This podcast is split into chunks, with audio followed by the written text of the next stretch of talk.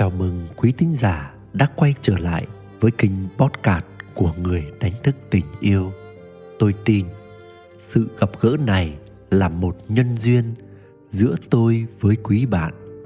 Vì vậy, xin được gửi trao những hạt giống tốt lành và yêu thương đến quý bạn qua những lời tâm tình và chia sẻ của tôi dưới đây. Và ngày hôm nay với chủ đề ba quy luật khi ăn bát phở. Vô thường, vô ngã, bất như ý. Tôi hy vọng mình sẽ gợi ra được một góc nhìn để giúp bạn chạm được sâu hơn những kết nối bên trong của chính bạn. Xin mời quý bạn lắng nghe. Có những người cho rằng ăn uống chỉ là chuyện đáp ứng cho nhu cầu tồn tại. Nhưng với tôi, đó còn là sự giác ngộ những bài học cuộc sống. Một món ăn mà tôi vẫn thường chọn cho bữa sáng của mình là phở. Tôi vẫn thưởng thức món phở tôi yêu thích theo cách tôi vẫn ăn mỗi ngày, cho tới khi tôi xem phim hố sâu đói khát tôi bỗng giật mình nghĩ đến những lần tôi ăn bát phở ở quán ruột của mình. Ăn như thế, thiếu đói từ sâu bên trong. Ngay ngày hôm sau, tôi ăn theo cách khác đi để khám phá kiểu thưởng thức phở của mình. Thường ngày, khi đưa miếng phở vào miệng, tôi nhai vài lần là thấy vị ngọt dậy lên. Tôi nuốt vội đi để tiếp tục ăn miếng mới. Vị ngọt ấy cứ kích thích tôi ăn liên tục hết miếng này đến miếng khác, hết miếng này đến miếng khác. Và rồi nó neo lại trong tôi một vị đậm đà, khó cưỡng để rồi tôi cứ phải quay đi quay lại để được ăn bát phở yêu thích của mình. Nhưng hôm nay tôi đã ăn theo một cách khác. Tôi chậm rãi nhai kỹ từng miếng một, chậm rãi nuốt và từ tốn ăn từ miếng này sang miếng khác. Tôi để cho vị giác của mình đủ thời gian để khám phá và cảm nhận đến tận cùng từng mùi, từng vị của từng lần nhai một cách rất slow motion. Và rồi tôi nhận ra rằng khi nhai kỹ thì vị ngon được đẩy lên đỉnh điểm, và sau đó nó bắt đầu lắng xuống, giảm độ ngon và dần dần không còn ngon nữa theo vị giác. Điều này khiến tôi không còn bị thôi thúc ăn nhanh, ăn dồn dập, ăn không kịp thở như lúc trước. Lúc ăn nhanh tôi chỉ thấy đúng một vị ngon. Nhưng khi ăn chậm, tôi nhận ra rất nhiều vị khác nhau trong bát phở, của bánh phở, của xương, của thịt, của hành, của tiêu, từng vị rất tách biệt và đặc trưng, rồi sự hòa quyện vào nhau của tất cả. Chính khi ăn chậm và đi đến tận cùng của từng vị ngon thì vị ngon ấy rơi xuống và trở về trạng thái bình thường. Điều này làm tôi không bị dính mắc vào vị ngon ấy nữa. Ngay khoảnh khắc ấy, tôi như ngộ ra lẽ vô thường của cuộc đời. Thật ra, chúng ta nghe nói về vô thường rất nhiều, nhưng đôi khi ta cứ nghĩ nó ở đâu xa xôi mà lại không nhận ra nó vẫn hằng ẩn mình qua mọi vật, mọi việc trong đời và ngay cả trong chính bản thân chúng ta nữa. Như bạn vừa thấy qua bát phở, thấy ngon đó, rồi đi đến tận cùng của ngon thì hết ngon rồi trong các mối quan hệ, cảm xúc tràn đầy đó, rồi lại nhạt nhòa đó, say mê đó, rồi lại chán trường đó hay mọi bữa tiệc đều vui, nhưng rồi cũng đến lúc tiệc tàng. Và cả khi ta đau khổ tưởng chừng đến tuyệt vọng, đến mức ta buông tất cả, và rồi ta bỗng lọt chân vào miền ánh sáng của niềm vui và hy vọng. Lẽ vô thường là thế, có đó rồi mất đó, tưởng chừng mất đi rồi bỗng lại có. Thế nên ta hãy thôi dính mắc vào bất cứ ai hay điều gì. Hãy để hòa mình vào dòng chảy của cuộc sống. Rồi một hôm khác, tôi được nhóm bạn thích siêu tầm các món ăn ngon khoe làm mới phát hiện ra một quán phở ngon chưa từng thấy. Thế là cả bọn dắt nhau đi ăn thử. Đúng là món tôi yêu thích nhưng tôi lại đi với tâm thế muốn thử xem liệu có quán nào qua mặt được quán ruột của tôi không. Vừa ăn, tôi vừa soi mói từng sợi phở, vị nước lèo, cách thái thịt. Tôi dò xét từng thứ một. Sau đó, chúng tôi đi cà phê với nhau và bình chọn đó có phải là quán phở ngon nhất mà mọi người được ăn từ trước đến giờ hay không? Vậy là đã nổ ra một trận cãi nhau lớn, chúng tôi tranh nhau.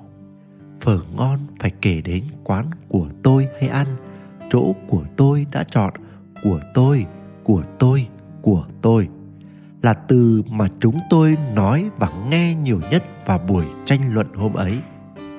Ai cũng ra sức chứng minh, ai cũng ra sức bảo vệ bất chấp quán phở ruột của mình. Tôi cũng vậy, cứ khư khư không quán nào qua quán ruột của tôi. Buồn cười là vì chưa phân định được thắng thua cho vụ quán phở ngon nhất mà chúng tôi giận nhau tận ba hộp cuối tuần đó, vợ tôi nấu phở cho cả nhà ăn, rồi vợ hỏi, anh thấy phở của vợ nấu có ngon không? Tôi liền đáp, vợ anh nấu gì? Cũng là số một. Nói xong câu đó, tôi tức khắc tự đứng hình. Hóa ra chuẩn ngon của tôi không dựa trên chất lượng và độ ngon thực sự của món ăn, mà nó đã được đi qua sự phóng chiếu của riêng tôi. Tôi đã chọn một quán nào, món ăn nào, người nào hay việc gì mà nếu ai đó phủ nhận thì tôi cảm thấy chính mình bị phủ nhận. Thế nên, tôi luôn ra sức bảo vệ những lựa chọn của mình, dẫu cho có khi lựa chọn đó chưa thực sự là tốt nhất. Sáng hôm sau, tôi quay lại quán phở mà bạn giới thiệu với một tâm thế khác. Tôi trả bát phở ruột của mình về nơi của nó và tôi mở lòng cùng các giác quan của mình để thưởng thức bát phở trước mặt. Cũng lại bát phở giống như đã được ăn lần trước, nhưng lần này tôi thấy nó thật thơm ngon và đậm đà, đáng để được giới thiệu đến những ai yêu thích phở. Và tôi nhận ra mình đã từng ăn phở bằng bản ngã và cái tôi của mình. Thật ra, bát phở vốn dĩ là bát phở, dù nó ngon hay dở thì cũng không định nghĩa về tôi hay về bạn hay bất cứ ai. Nó không dính vào ai, không phải của ai, không phải của tôi, không phải của bạn, không phải của người tìm ra. Chúng ta hay dính vào cái ta gọi là của tôi như hình hài của tôi, vợ của tôi, con của tôi, gia đình của tôi sở thích của tôi. Nếu chúng ta gọi để xác nhận sự tồn tại đó thì được, nhưng đa số chúng ta coi nó là chính mình. Con là của mình sinh ra, bát phở là của mình chọn, vợ là của mình cưới về. Nhưng con không phải là mình, bát phở không phải là mình, vợ không phải là mình và chính khi chúng ta bước về trạng thái vô ngã, bỏ đi cái bản ngã hay cái tôi của mình, chúng ta sẽ bớt đi rất nhiều những khổ đau trong đời. Rồi một hôm, sau một ngày dài, tôi phải xử lý nhiều việc cùng ập đến. Tôi gần như kiệt sức và tôi lại ghé vào quán phở ruột của mình để ăn cho đúng bát phở yêu thích nhằm giải sầu. Cũng chính bát phở này đúng quán này. Nhưng sao? Lần này tôi ăn và thấy lạ. Tôi tự hỏi, tại sao hôm nay phở lạ quá vậy?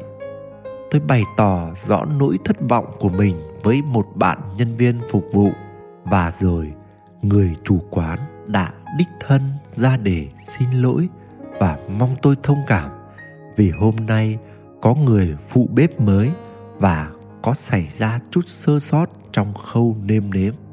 Dù nhận được lời xin lỗi, nhưng tôi vẫn cứ thấy cứ ấm ức trong lòng bởi tôi nghĩ rằng một quán phở gia truyền với thương hiệu lâu đời cùng một quy trình chặt chẽ như thế thì không thể có chuyện này xảy ra được.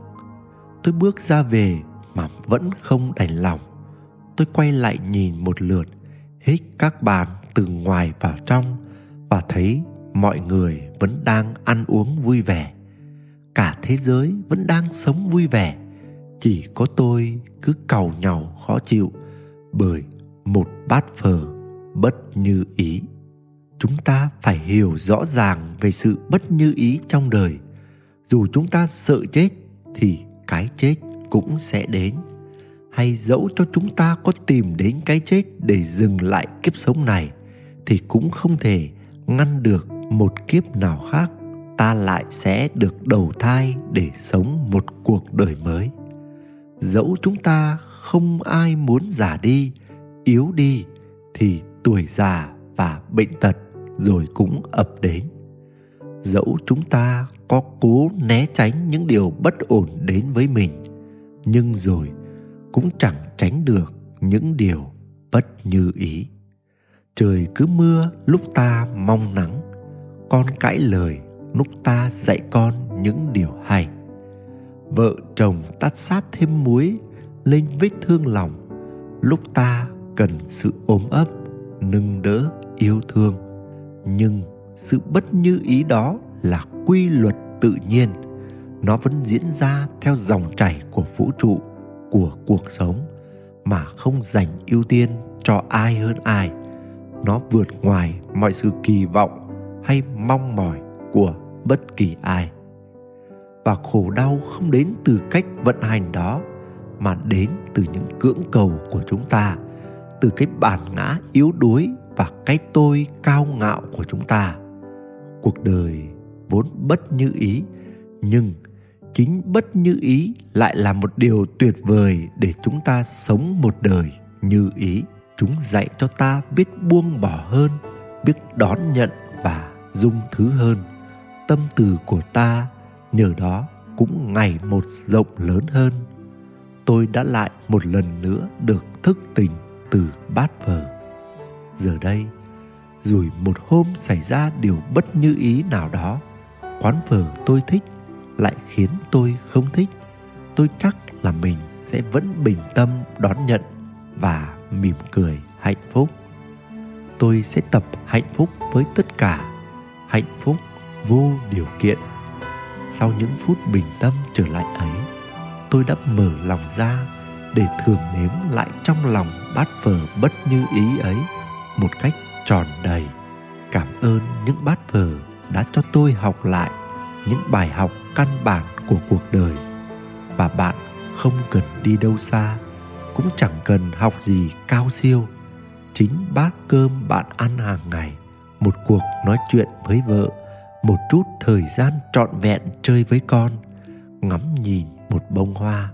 Nếu hiện diện trọn vẹn, bạn sẽ kết nối được với tâm chân thật, với linh hồn thuần khiết của mình. Khi đó, bạn sẽ ngộ ra được nhiều thứ mà đôi khi bạn sẽ không bao giờ hiểu được nếu chỉ thông qua đọc sách hay nghe ai đó chia sẻ. Và sau bài viết này, tôi không biết bạn sẽ làm gì, dẫu là gặp bạn bè hay xử lý công việc hay dạy học cho con. Nhưng tôi tin chắc rằng khi bạn thực sự mở lòng ra để chiêm nghiệm cuộc sống qua từng hành động, bạn sẽ ngộ ra được những thông điệp và bài học tuyệt vời. Nguyễn đức quỳnh, người đánh thức tình yêu. Quý tín giả đang nghe trên kênh podcast của người đánh thức tình yêu, hy vọng những chia sẻ vừa rồi của tôi giúp bạn tiếp tục đi sâu vào bên trong của bạn để bạn nhìn thấy được những điều bạn đang kiếm tìm. Và xin gửi đến bạn muôn lời chúc lành và tình yêu. Xin chào và hẹn gặp lại.